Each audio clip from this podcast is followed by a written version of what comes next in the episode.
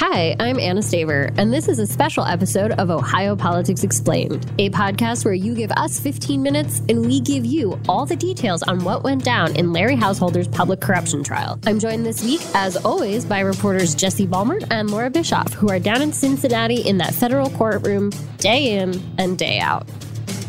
So, Laura, Jesse, week three in Cincinnati. Was it week three? It seems like it's all blurring together. But this week, a couple of things happened. And I guess the first one is something that happened previously, and that the trial was delayed because of COVID again. Correct. We've had actually two jurors have COVID 19 since the trial began, you know, about three weeks ago. Um, the first time the trial was delayed for four days. This time it was only a day and a half because uh, Judge Timothy Black uh, excused the juror who had tested positive, and then the rest of the jurors had to wear N95 masks and test regularly. And thankfully, for the rest of the week, they all tested negative.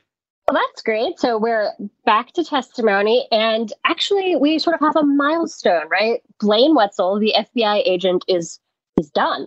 Yeah, he's off the stand after I think we said like seven days testimony, uh, including uh, cross examination. Was that just yesterday and then on Friday? Precisely. So he's yeah. been on by far the longest, really, since the second day of the trial. Yeah, and uh, he's been laying out like the foundation, right? Like the the who and the what and the where, but we haven't really heard a lot of the why yet, and that may be something we get next week, right? As we start to hear from people accused of being in this conspiracy. Right. We expect to hear from Anna Lippincott. She worked for um, Friends of Larry Householder and um, as well as JPL and Associates, which was Jeff Longstreth's company. Jeff Longstreth was um, Larry Householder's political consultant. Um, and then I think also uh, the government will call Juan Cespedes uh, to the stand. He was a lobbyist for First Energy Solutions. And Juan took a guilty plea in October of 2020. So he agreed to to cooperate. Do you think this is the time? Like, I don't want to call uh, Agent Wetzel's testimony dry, but do you think this might be the turn in the prosecution's case where we start to see like more, I guess, of the narrative come out? We sort of like start to like these people become like people and not names on a piece of paper.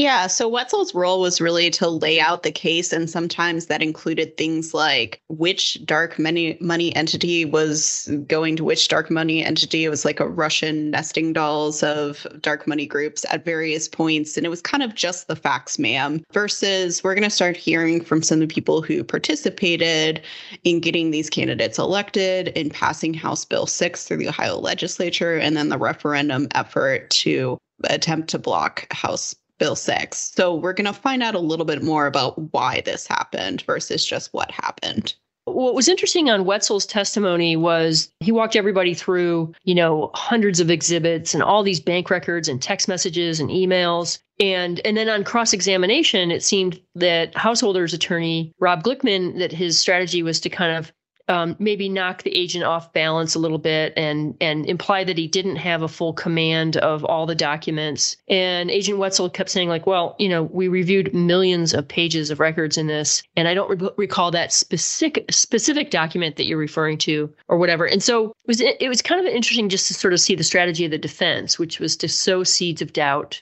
in the veracity of of these records uh, that Agent Wetzel is talking about. And there was one example, maybe, of this. Uh, for example, we talked about the dinners and this trip to Washington, D.C. that Larry Householder took on the first energy flight, and along with a number of other people, including his son um, and Tony George and Michael Dowling. So while they were in Washington, D.C., they went to a number of steakhouse dinners. And Rob Glickman, Householder's attorney, was pointing out at one of these dinners, CEO Chuck Jones couldn't have possibly have been there because he caught a later flight from Florida. So that might be a minor thing, but just trying to point out like minor minor inconsistencies in the testimony of Blaine Wetzel. Oh, that's interesting.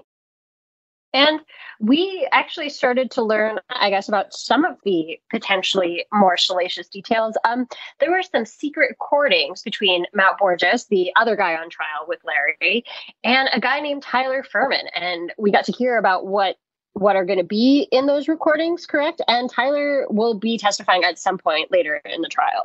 Correct. So Tyler Fehrman was a GOP operative. He actually worked on a House campaign for one of the householder candidates. And then later, when House Bill 6 was up for a referendum, he worked for a group called Ohioans Against Corporate Bailouts, which was trying to put House Bill 6 up for a vote to the voters. And so he was working on collecting signatures, trying to get enough to put this before Ohioans. And at a early September, September 4th, he reached out to the FBI saying that he felt pressure to give insider information about the ballot referendum campaign to Matt Borges, who was a former Republican Party chairman, also kind of a mentor figure to Tyler. And so the FBI and Fehrman recorded a number of conversations. At one point, uh, Fehrman accepted a $15,000 check from Matt Borges. And uh, basically, the federal prosecutors and FBI say that Matt Borges was bribing Fehrman for insider information about the ballot initiative. It was interesting that when they when the prosecution rolled out the tapes and the video of um, the meetings between Tyler Fehrman and, and Matt Borges, it seemed like the jurors kind of like perked up, sort of like, oh, we get to watch a movie in class today. um, you know, they were they were a little more attentive. Um, they follow along in binders with transcripts to help um, help them guide and and follow the dialogue that's going on because sometimes the tapes aren't 100% clear like they met yeah. at a Starbucks at an outdoor patio at a Starbucks and there's all this traffic going by and at one point there's like a Brinks truck that's just idling in the background pretty loud so anyway yeah, no, that's really it's really interesting, and will be like that is sort of the crux of uh, the case against Matt Borges is that he was t- doing like one of the main things that they're trying to prove is that he was trying to bribe Tyler for information that he shouldn't have been privy to. Yeah, and Borges's argument all along has been that Tyler Fehrman was like a mentee, that Fehrman had was needed money because of this messy divorce that he was going through, and that the money was actually for work on other projects. For example, like getting together alumni of former Governor John Kasich.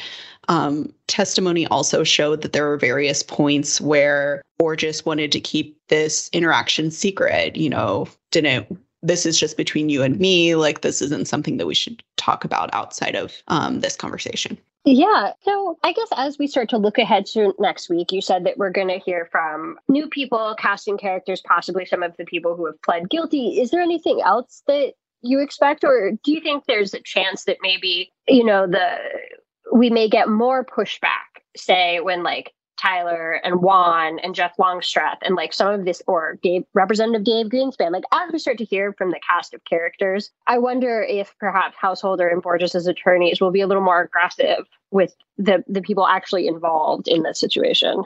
Well, we kind of saw a preview of that today when um, Borges's attorney Karl Schneider was cross-examining Agent Wetzel, Schneider kind of described or tried to um, get Wetzel to agree with the description that Tyler Fehrman was being reckless, and there was there was some pushback. I think there was an immediate sidebar after that. Why was he reckless, or why were they saying he was reckless? I think a number of of issues. One being that, like right after the arrests uh, in July of 2020, Tyler Fehrman gave an interview to the media, oh, and oh, yeah. um, so that didn't sit well with with some. So anyway, so I think I think you're right. I think that we're going to see some pushback, and you know, certainly the Borges and Householder team they're going to try and undermine the prosecution's uh, um, witnesses and say that you know Tyler Fehrman was reckless, and one one is saying these things because he took a guilty plea. Um, so we'll see how effective that is. Yeah, I think the overarching argument from uh, householders group of attorneys has been to point out things that are like normal in the course of politics. Like it's typical for politicians to meet with powerful CEOs. It's typical for them to rent office space. It's typical for them to even, you know, benefit from 501c4 dark money groups. But the government is pointing out, you know, it's not typical the amount of money that First Energy was being, you know, kind of funneling through these dark money groups. And it's not typical for the the candidates to be so involved and to have,